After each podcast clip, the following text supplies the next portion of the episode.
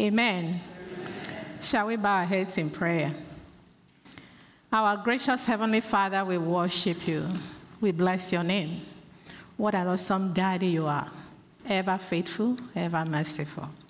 Thank you for loving us so much and for preparing so much for us today.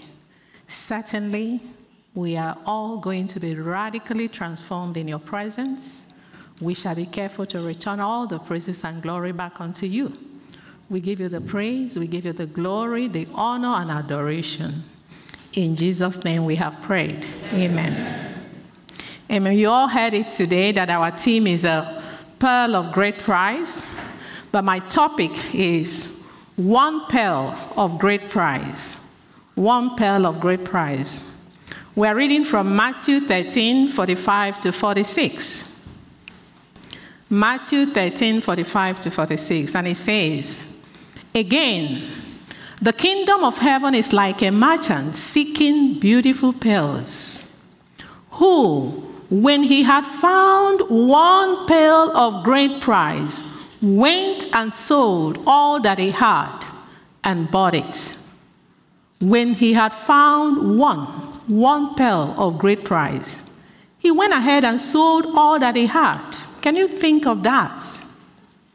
Selling everything, which means, as far as this man goes, this one pearl is enough for him. It satisfies whatever he thinks that he will ever need or want in this life. Otherwise, why will he sell everything to buy just one pearl? We are all likened to that merchant. We are all seeking things to help us to have a good life, to have good marriage, to have a good job, to have good health, or whatever you can think of, to have children and to have our children doing well. And whatever will give us the best result, we go for it. But the thing is that when we get a revelation of what the Father has packaged for us in Christ Jesus, we will want everything about us to revolve all around Him. We will seek nothing but Him. We will want nothing but Him.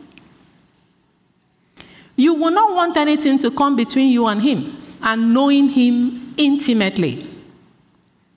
There's a song I used to hear, The man of Calvary is enough for me, and that's absolutely true when you get a revelation of who Jesus is to you. Again, it's important for us to know that God saw us as that one pearl of great price. God saw humanity as one pearl of great price. We are the only species of His creation that He made after His likeness. And even when sin messed us up, he came after us in the person of Jesus Christ. He gave us the best that heaven has just to bring us back to Himself. The Bible said, He who sins is of the devil. But God came down in the person of Jesus in 1 John 3 8b says, For this purpose, was the Son of God made manifest. Why?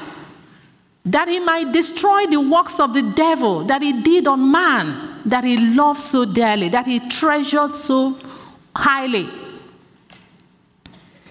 He said that Jesus himself came to seek and to save that which was lost. That was his purpose of coming. To seek and to save that which was lost, that that the devil messed up. When we yielded to the devil, sin messed man up, but he came after us because he loved us so much. The Bible said it in John 3:16. For God so greatly loved and dearly prized the world. That word prize, if you search it out in dictionary, it says treasure or extremely highly valued. That's who you are in the eyes of God. that he even gave his one and only begotten Son, so that whoever is an open check. Whoever, it doesn't matter who you are, it doesn't matter what you may have done in life, you are man. You are the only species of creation that he created in his own image. Whoever believes and trusts in him as Savior shall not perish, but have eternal life. And the moment you get to know this and you yield to him, he plants you wherever you are as a seed for the nation so that you will begin to tell other people about what he did so that they too will be saved from the hand of the devil. See, the price that you are prepared to give up for anything somehow determines the value that you attach to that thing. And I think some businessmen have learned this trick you know, they play on us. They can have this, the same commodity, but put a higher price on one. And the moment anybody comes, this one is $20, this is $5. Though they might look alike, people will naturally go for that one because they think that that one has a higher value. But it's not always the case. So, the quantity and the quality of time you give to Him, to God, to Jesus, to His Word, determines his worth, the value that you have attached to that. So, how valuable is Jesus and his word to you? Measure that by the quantity and the quality of time that you give to him in your thoughts, in your actions, in your dealings every day.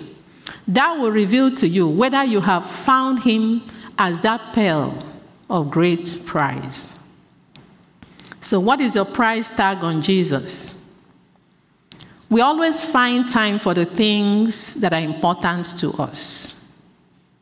If God is important to us, you will always find time for Him. Not just on a Sunday, but in your daily dealings, in your daily affairs. He will always rank number one. You will find time for Him. Each time we raise our hands in worship, like our sister was you know, leading us this morning, you're just simply saying, You are my Lord. I surrender to you. You are my all in all. Your will, not mine. So long as we are doing it from the heart, not just going with emotion. And we should also allow that to translate into our daily affairs. He is the answer to any problem that you can ever think of. The sooner you find that out, the better for you. As far as I, Dorothy Emmanuel, is concerned, he's that one pearl of great price to me. And I go after him on a daily basis. God has given us the best that heaven has in the person of Jesus. As far as God is concerned, his price tag on you and I is the blood of his son. And even in the world, the world at large, is the blood of his son.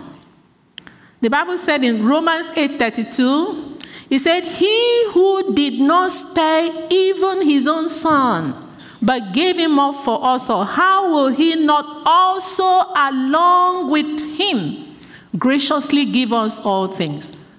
Look at that line. How will he not also along with him, which means he gave you Jesus. That's the best that heaven has. Is it marriage? Is it children? Is it money? Is it health that he will now withhold from you if he gave you the best that heaven has? That shows you how deeply you're loved by him. And the moment you understand this, you will not share back in fear from him. You will embrace him with, an, with open hands. Will, you will embrace him with everything that you have. The Bible said in 1 John 4 18, it said, There is no fear in love, dread does not exist. He said, uh, the lower part of it, he said, Fear involves the expectation of divine punishment. So the one who is afraid of God's judgment is not perfected in love, has not grown into a sufficient understanding of God's love. Anyone who is afraid of God, thinking that God will withhold some good from him or her, or maybe hinder him or her from enjoying life, is just simply because you don't know the love of God for you. You need a revelation of God's love for you. I'm talking particularly for those of us who are children of God, that are just putting one leg and then kind of not really fully committed. The Bible said that God sent Jesus not to condemn the world, but that the world through him might be saved. What aspect of saved is difficult to understand? saved from sin, saved from sickness, saved from poverty, saved from confusion, saved from failure, saved from whatever you can think of. That's the reason Jesus came. So, knowing Jesus intimately should be our number one priority in life. The Bible said in Proverbs 1, verse 7, he said, The reverent and worshipful fear of the Lord is the beginning and the principle and choice part of knowledge, its starting point and its essence. But fools despise skillful and godly wisdom, instruction, and discipline. Look at that first two lines again. The reverent and worshipful fear of the Lord is the beginning and the principle and choice. The principle, that is the main, the main.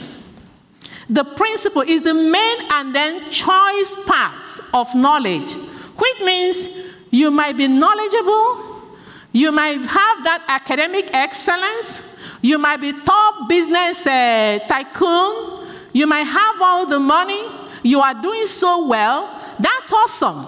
That's knowledge. That's flourishing. But he said, but the beginning and the principle and choice part of all that is the reverence and worshipful fear of the Lord. We used to sing a song that says, eh, Be a rich man or a poor man without Jesus, your life is empty. It's not just to give your life to Him and make Him the Lord, it's to make Him the Lord indeed. To, to have that reverent and worshipful fear of Him, because that's the beginning and the principle and choice part of whatever you are in life. So, good job, great. But do you have that reverent and worshipful fear of the Lord? setting Him as number one priority in your life. We used to sing a song, Jesus, you're my number one. I don't know the full details of it again, but these are beautiful, beautiful songs. But the thing is, now making that as a reality in your daily walk. So look at what Paul said in Philippians 3 7 to 8 and then 9 to 10. He said, but whatever former things I had that might have been gains to me, I have come to consider as one combined loss for Christ's sake.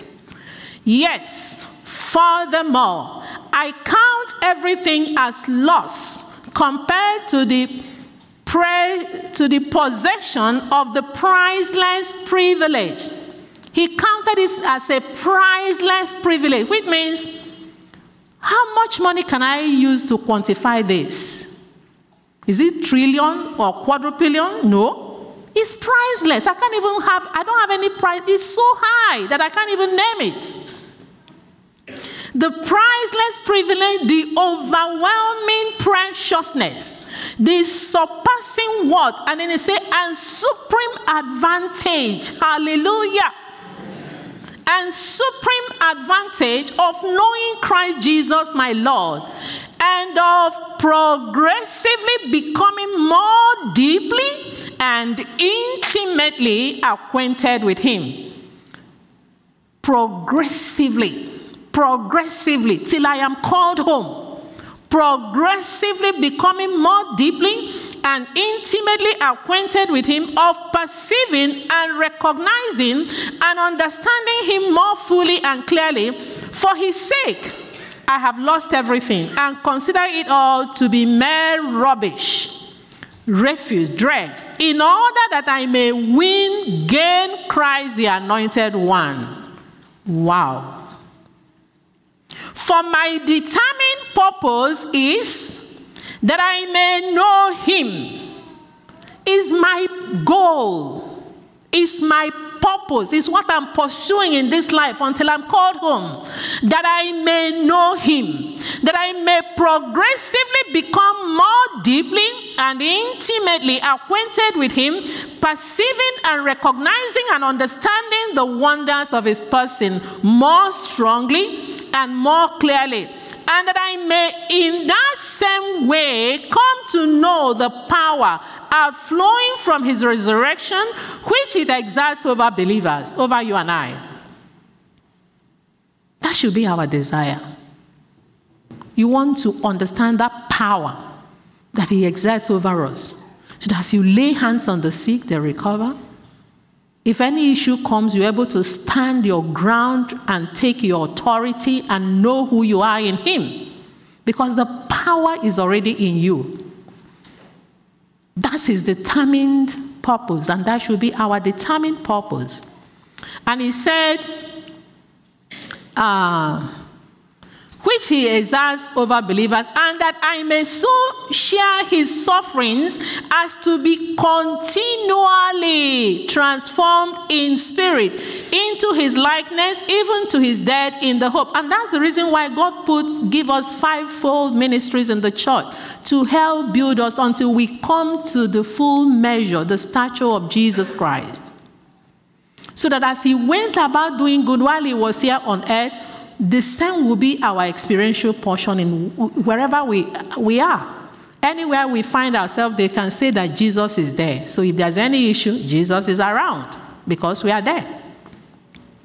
That if possible, I may attain to the spiritual and moral resurrection that leads me out from among the dead, even while in the body. Which means, as far as I go, I'm more in tune to heaven, to Him, than to the world. Like my precious daughter was saying this morning, you allow God to change the way you think so that you think the way He thinks. And then His wisdom becomes your wisdom. You deal with issues based on the wisdom of God. Christ, the power of God, and the wisdom of God. The Spirit of God in the heart of man is something more than gold. You can't buy it with money. You don't know what you're missing until you are genuinely surrendered to Him and prioritize Him in life. The world today is in so much confusion because people are seeking joy and fulfillment in things that don't satisfy. That some people try to medicate with food, some medicate with drugs, some medicate with sex, with all manner of things, fame, money, and yet, when you get this one, you, you're desiring to get the other one. So that void is there because the only person that can fill that void is God, is Jesus in you. And you can imagine why God the Father said, looking away from all that will distract unto Jesus. He's the substance. He's the main deal. He's the real deal. He's my life. Colossians says so. He's our life. Colossians 3 4. He's our hope of glory. Colossians 1 27. He is the one that I, he, I'm existing for him, and it's through him that I'm existing. And the same thing goes for you in Hebrew 2.10. And he's our senior brother. So if this is what he modeled for us, that's what we should go for. So, have the roots of your being in Colossians 2.7 firmly and deeply planted in him, fixed and founded in him. Have the roots the root is the source from where you receive nutrients. Have your life anchored in Him. Have the roots of your being firmly and deeply planted in Him, fixed and founded in Him. Fixed, something that is fixed, or unmovable. Stay there.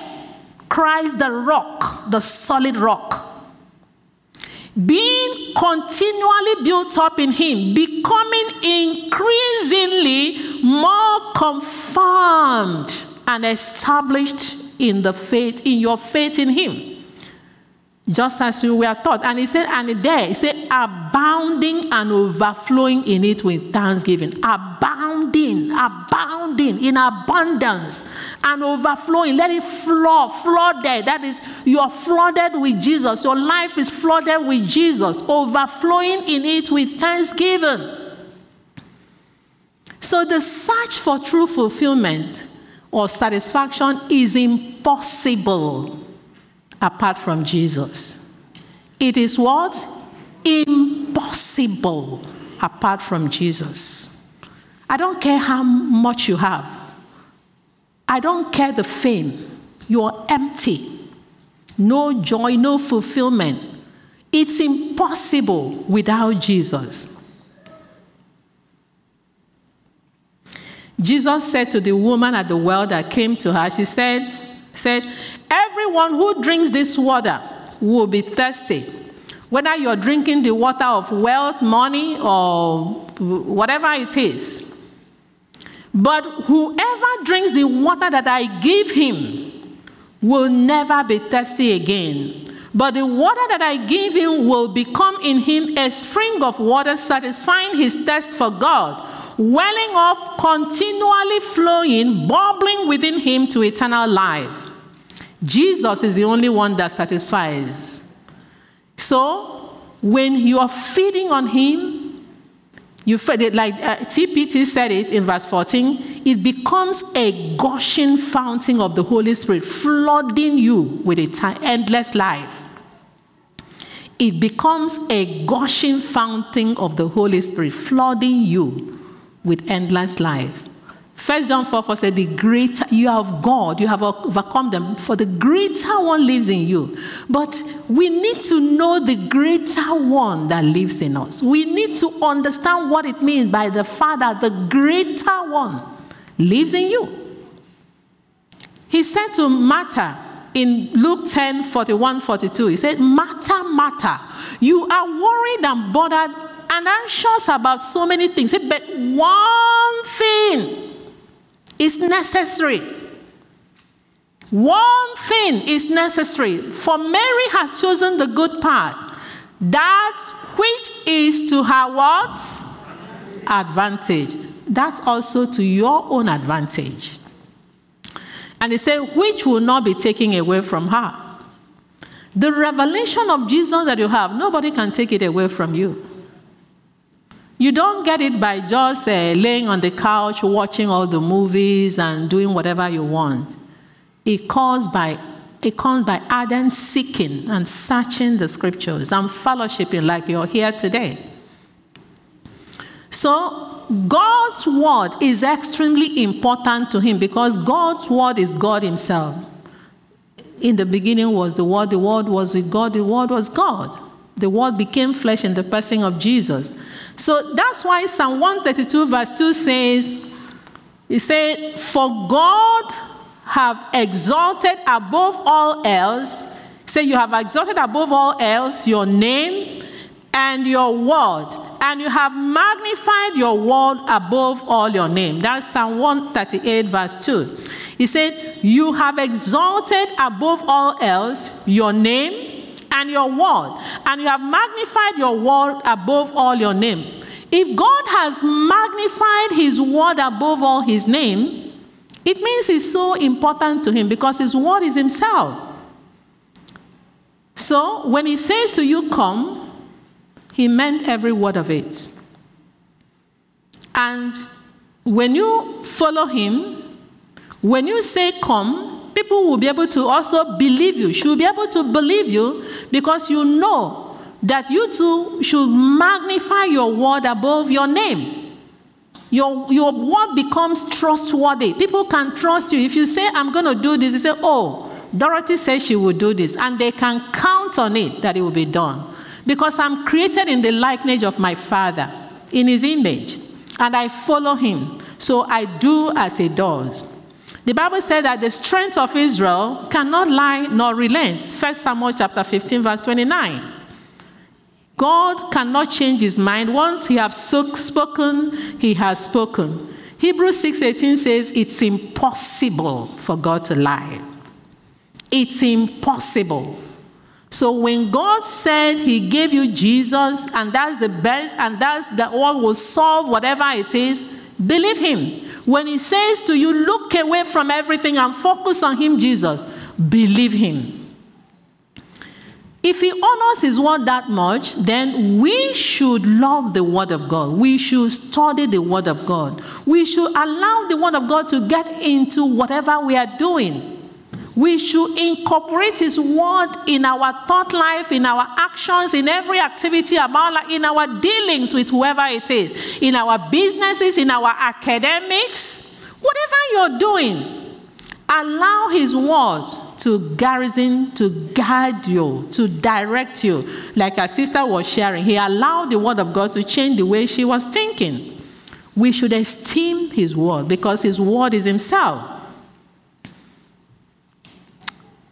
Psalm 127, verse 1 says, Except the Lord builds the house, except the Lord builds your life, except the Lord builds your marriage, your career, your business, Whatever it is, he says, they labor in vain. Who built it? Except the Lord keeps the city, the watchman wakes but in vain. Verse 2 in TPT says, It really is senseless to work so hard from early morning till late at night, toiling to make a living for fear of not having enough. God can provide for his lovers even while they sleep. He gives you the power to get what he gives you with one wisdom from him will make the deal for you. He can favor you with people. He can radically make people they begin to they, they won't they just wake up one morning, they're thinking about it, they want to do you favor.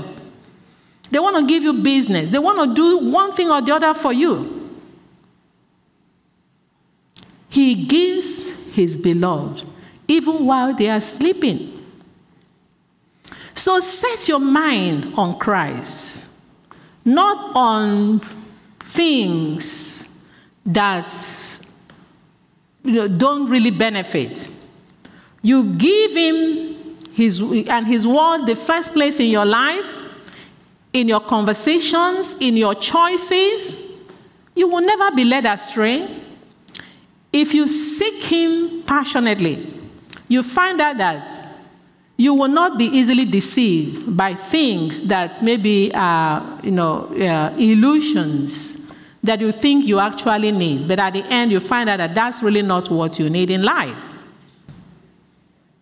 God has everything that you need packaged, sealed, delivered in Christ Jesus. Christ in you, the hope of glory.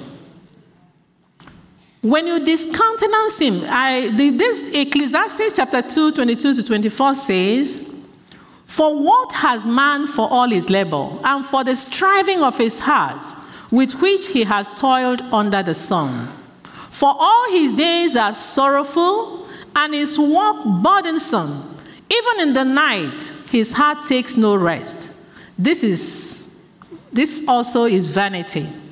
Nothing is better for a man than that he should eat and drink, and that his soul should enjoy good in his labor. This also I saw was from the hand of God. It's God that can make help you to enjoy the hand of your handiwork. You don't want to be doing toiling all that and you're not able to sleep and that aggravates your health and that shortens your life. You don't want that at all. You want the one that the Yorubas call Owo Tutu, the one that will cool you and give you some peace. Ecclesiastes chapter 3, 10 to 13 says, I have seen the God given task with which the sons of men are to be occupied this is what they are supposed to be occupied with. He has made everything beautiful in its time. Also, He has put eternity in their hearts, except that no one can find out the work that God does from beginning to end. Because He takes revelation, He takes ardent seeking, not casual seekers. You have to really sit down and cite the scriptures. You have to take time and meditate on the word of God. And then he gives you the wisdom to know how to navigate through life, to know how to manage wealth, even when you receive that. Ecclesiastes chapter 6, 1 to 2 says, There is an evil which I have seen under the sun, and it weighs heavily on men. A man to whom God has given riches and wealth and honor, so that he lacks nothing of all that he desires. Yet God has not given him the power or capacity to enjoy them. All those things which are gifts from God. But a stranger in whom he has no interest succeeds him and enjoys them. This is vanity and it is a cause of great distress. This is the man of wisdom talking, Solomon. So your, your life is cut short, you're busy pursuing what you don't know, illusion. You don't even have time for your children, for your wife. You don't even take proper care of your health.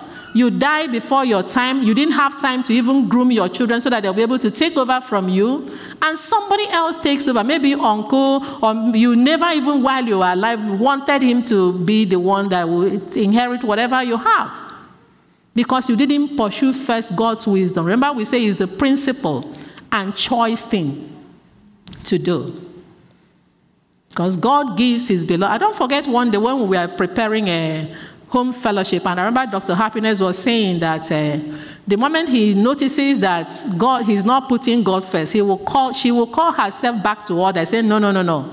It has to be God first. In her schedules. That's wisdom. That's common sense. Ecclesiastes chapter 5, 19 to 20 said, Also, every man to whom God has given riches and possessions, he has also given the power and ability to enjoy them, and to receive this as his allotted portion, and to rejoice in his labor. This is the gift of God to him.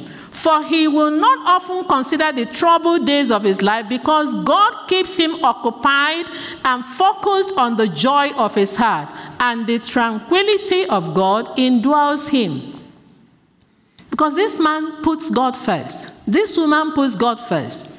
And the peace of God that passeth all human understanding garrison his or her heart and God, he, she or she draws from God's wisdom with regards to whatever he or she is doing because he has put God first, put Jesus first in whatever he or she is doing. God told us in 1 Timothy 6, 16, 6 to 19 to pursue righteousness and godliness. Now, godliness with contentment is what? Is great gain. For we brought nothing into this world, and it is certain we can carry nothing out. Did anybody come with it? Did you ever see a child born with wearing suit? I don't think I've ever seen one. He's always naked. And then the, the, the mom or the dad would have been buying clothes, getting ready for the baby. I don't forget one time, one wealthy, one person, I've forgotten who he was, was lying in state, and people were doing, you know, trying to, getting ready for the burial. And one crazy man just came there and said, Whatever they say to you, keep your mouth shut. Don't say a word. That's mocking humanity. So this man in his eh, lying in state was just there helpless. All that money, whatever it is, where are they? And this man was just there. But you know, there's a lesson in what that person said. Then, in other words, we should be dead to the world. That's my what I took from there. You know, you know, as far as this world is concerned, be alive in Christ, but to be dead to the things of the world, because we've we already dead in you know that Jesus we, we died with Christ. We are alive in Christ. Verse 8 And having food and clothing, with these we shall be content. But those who desire to be rich, those who desire to be rich, fall into temptation and a snare. No more freedom as such. You know, because you want to security, you want to get bodyguards, you want to make sure anybody that comes around, you you want to check, you want to be sure. You are, you are apprehensive of everything. And into many foolish and harmful laws, that's when greed comes. That's when uncle you know, they, they make you chairman of a harvest committee, chairman of this. Your fame is all over. People giggle. People want to favor you. They want to gain something from you. And that's when people fall into all manner of perversion, sexual immorality, greed. And that's when people begin to have, you know, you know, they begin to disregard their families, their children, their health, unless you are delighting in the Lord and you're drawing from the wisdom of God to help you. Verse 10 For the love of money is a root of all kinds of evil, for which some have strayed from the faith in their greediness and pierced themselves through with many sorrows. But you, O man of God, but you, O woman of God, Flee these things and pursue what? Righteousness, what next? Godliness, faith, love, patience, gentleness. These are the things you should pursue. Pursue, you run after to grab it. I don't forget this brother, Wachuku, when we were at 170. For some weeks, we were not seeing him in the church again. And then finally, one day I saw him. I said, Wachuku, we haven't seen you in a while. He said, Ah, that he had this job, though he was paying well, but she, he wasn't having the time for the Bible, he wasn't having time for, for fellowship, and even he was usually very tired. He wasn't even able to give much time to the things of God. And he said he had to quit. And he began to, as at the time I saw him, he hadn't had any, any other job. So he began to pray. And finally, God gave him a better job that gave him the opportunity to be able to fellowship because he prioritized God. 12 says, Fight the good fight of faith. You have to choose between God and between Jesus and well. That's fighting the good fight of faith because it's so luring, it's so tempting. You want to be like the Joneses. People, you, you know, you see the others, you know, we're, we're driving flash cars and all that, but you don't know how they got it. It is better for you to be rich in the Lord. Rich first in Christ, and He will give you that which is your own. Lay hold on eternal life, to which you were also called and have confessed the good confession in the presence of many witnesses. I remember when they were telling my husband, You carrying the Bible, who is going to train your children? Who will train your children? And some of those people today are calling him, asking for help. You cannot discountenance God. He knows the way through the wilderness of life. All you have to do is to simply follow Him. Verse 14, so say, verse 13 still, say, and before Christ Jesus, who witnessed the good confession before Pontius Pilate, Jesus told Pilate, You don't have any power to stop this thing that they are doing, unless God gives you. You must understand that a man can receive nothing except it was given to him from above. 14. That you keep this commandment without spot, blameless until our Lord Jesus Christ appearing, which he will manifest in his own time, he who is blessed and only potent, the only ruler. Hallelujah. The King of kings and the Lord of lords who alone has immortality, eternal life, dwelling in unapproachable light, whom no man has seen or can see, to whom be honor and everlasting power. Amen. Command those who are rich in this present age not to be haughty, don't be proud, nor to trust in uncertain riches, but in the living God who gives us richly all things to enjoy. When God gives you, is the type that you will enjoy. Is the type that will make you rich. Like the book of Proverbs uh, 10 22 said that the blessings of the Lord that they make rich, they add no sorrow to it because it's coming from the Lord as a blessing. So God called it uncertain riches.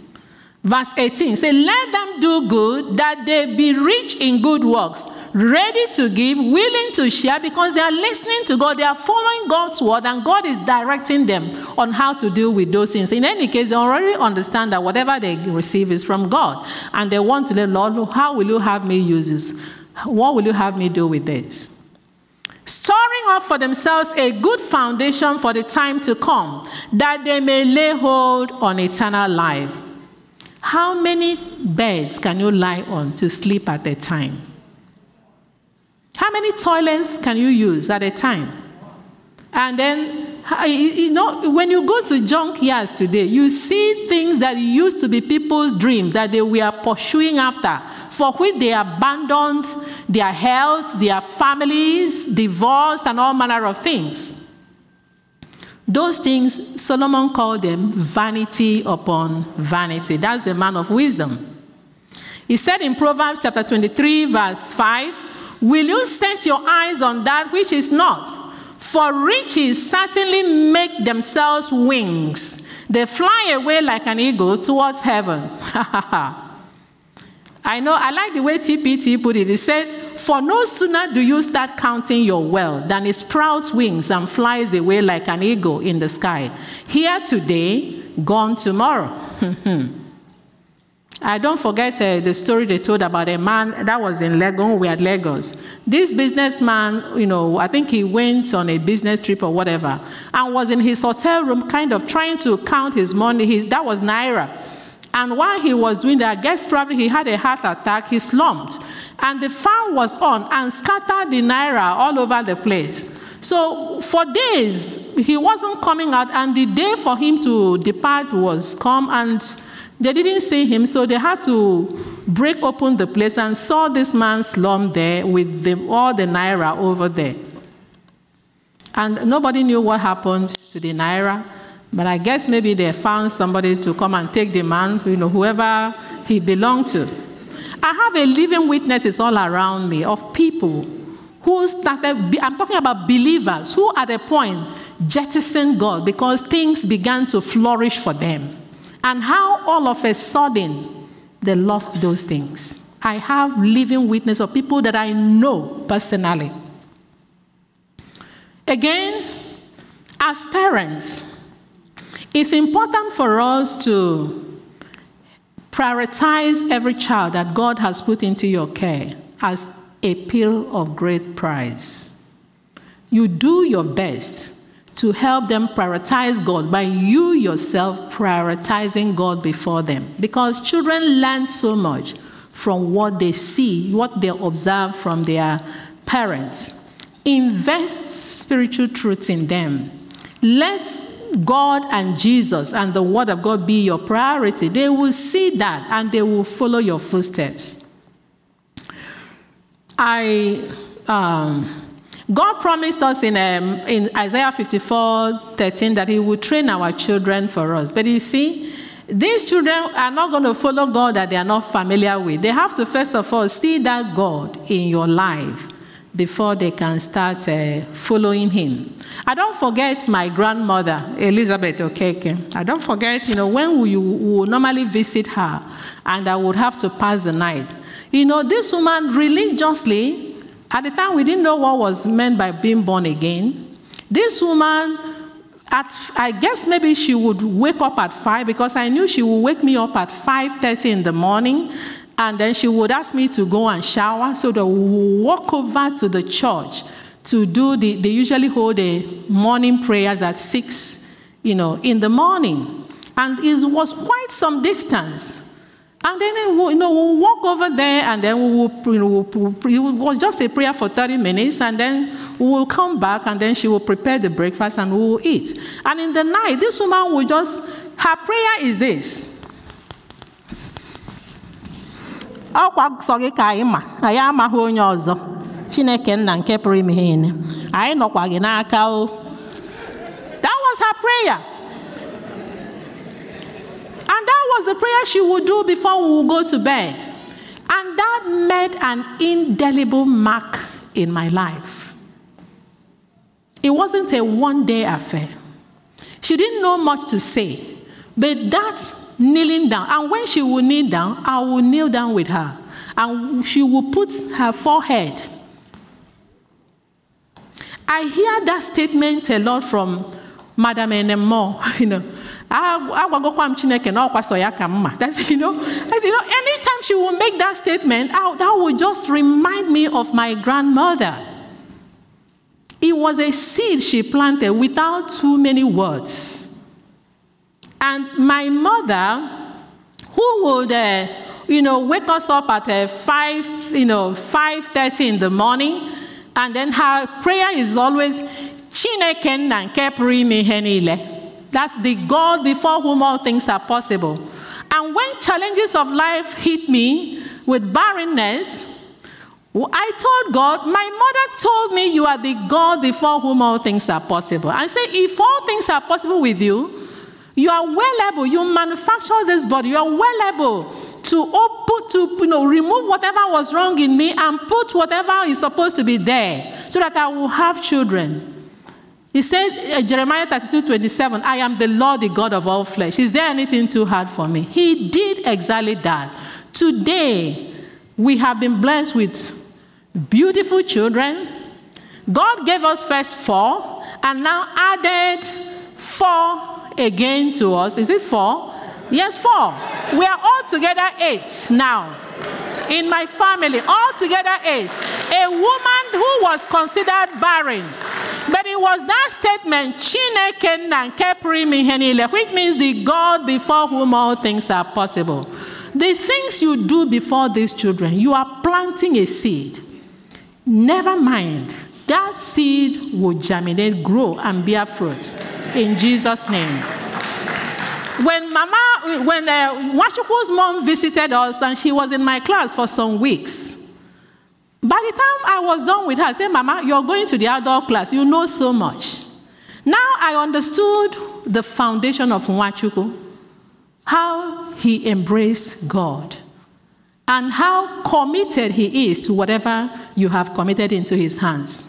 We are enjoying from Mama Carol today, and look at her beautiful children. Carol is such a blessing. The other time, the brother came and also gave us this dynamite, you know, message is because somebody from their childhood laid that good foundation. Don't discountenance what you're doing before your children. You are the only one that can help them to know this God and also to prioritize this God. I went out the other Saturday with uh, a seminary on evangelism. Come and see the passion with which this young man was preaching this gospel. I knew the grandfather and the grandmom, how those people were committed to God. And the father, and that has spilled over to this young man, even as a medical doctor. You can know. So don't ever discountenance what you're doing, what you're planting in the lives of your children. Those of you that are coming from afar, you're just making a statement to your children. This is important to me. God is important to me. I don't care the distance that I have to cover. He's very important to me. God said to Abraham in Genesis 18 19, For I know him, I have known him, that he commanded his children and his house after him, and they have kept the way of Jehovah to do righteousness and judgment, that Jehovah may bring on Abraham that which he had spoken concerning him.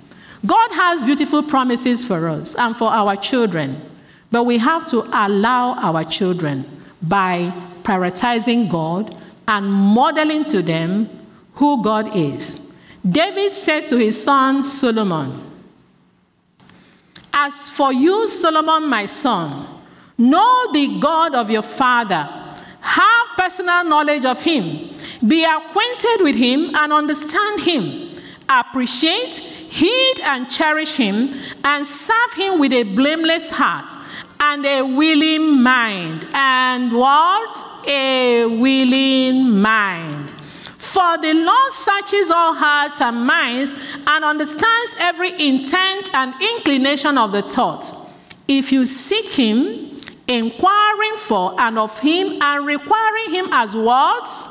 Your first and vital necessity. Your first and vital necessity. He will let you find him. But if you abandon, turn away from him, he will reject you forever. That will not be our portion in Jesus' name. But the primary thing is here is that he was telling his son Solomon to prioritize God willingly. Prioritize God. The Bible said we should also correct them when they are wrong, our children. You know, Proverbs 29, verse 15 says, The rod and reproof give wisdom, but a child left to himself bringeth his mother to shame. Correct thy son, and he will give you rest. Yes, he shall give the light unto thy soul. You teach them. When they are wrong, you correct them. It's all part of showing them, modeling to them what the ways of God. Without a conscience towards God, they are left on their own and they will just be a mess. So, but when you start early guiding them and prioritizing God before them, they will be they will turn out so good. He said in Proverbs 23 24, when a father observes his child living in godliness, he is ecstatic with joy. Nothing makes him prouder. You can imagine how proud the father is that you're here today and that you're pursuing him first. But make sure in every aspect of your life you keep putting him first. David learned a lesson from uh, the, the issue about his son, you know, Absalom and Adonijah in uh, 1 Kings 1 5 and 6. Then Adonijah, the son of David's wife, Haggith, exalted himself, saying, I, the oldest living son, will be king. So, following Absalom's example, he prepared for himself chariots and horsemen and 50 men to run before him. His father David had never rebuked him at any time by asking, Why have you done this? So, that's why it's important. As you're modeling to them, once they are going wrong, because never remember that they will go out, they will go to school, they will come back you keep on guiding them. But let your body language communicate love, but at the same time, communicate to them that you hate the action. And it's important that when you are correcting them, give them punishment that is really that is uh, appropriate, not out of uh, anger but something that will help them to know that you mean well, that this thing that they have done is something that can give the devil a foothold in their life, that you, you want something better for them, even as God also wants something better for us. Because, you know, when you treat them so harshly, you can harm them and you can crush their spirit. The reason I'm saying this is because sometimes you notice a child starts being in seclusion that child might be hurting. It could be maybe the way you treated the child, or it could be maybe you know uh, this, what people might have said or done to that child. That child is hurting, and it's important you draw that child close to you and love that children back to wholeness. I don't forget uh, when I was much younger, and then uh, I did something for which, uh, you know, the leader of our prayer house at the time gave me a terrible you know, flogging. You know, because, you know, my, I lost my father when I was five years old, and then we got into this prayer house. And then, uh, you know, this man that was the leader, because I, I, you know, my mother would usually buy something and I would have to take it to this man and then uh, to his house. And then I didn't know because people, I planted a corn and some people will bring their goats and they will mess up the, the list. So because of that, I went and took a feather uh, chicken feather and I rub oil on it and I put it there. So when the man saw it, he asked my mom, who did this? And the man said, my mom said I was the one. So my mom said he wanted me to come to his house in the night afterwards. So when I went there, see this bundle of uh, sticks of, um, you know, castor oil, you know, baka, you know, you, can, you know it's rough. I didn't believe what was going to happen to me. So the man said, who did that? I said I was the one. He said, Why did you do that? I explained to him why I did that. He didn't tell me why I shouldn't, I didn't need to have done that. This man said he was going to flog 24 here, 24 here, 24 at my legs, 24 all over my body. By the time that man was done with me, I had the scars of it are still on my body. I hated this man so passionately. And I felt my mother hated me. That's what any of us can be that angry and then you treat your child in that kind of way that will make the child to start hating and hating God it's important that, you know, I began to live a secluded life and it carried me for so many years. It was just recently that I was delivered from that. Unless God helps you, be mindful of the way you correct your children. You are the Jesus and you are the God that they are seeing. Draw your child close to you, correct them in love, let them know that God is loving and caring, but at the same time, let them know what they did that is wrong. God loves you and He wants the best for you. Prioritize Him in your life. Prioritize Jesus, prioritize the Word of God, and I bet you your life will never be the same again in Jesus' name. Shall we bow our heads in prayer? Our Father, we are so thankful. You are the interpreter of your word. I leave your word with you, with your children, and as many as will listen later on. Your word will do only that which you alone knows to do best. We give you the praise and we thank you for answered prayers. In Jesus' name we have prayed. Amen.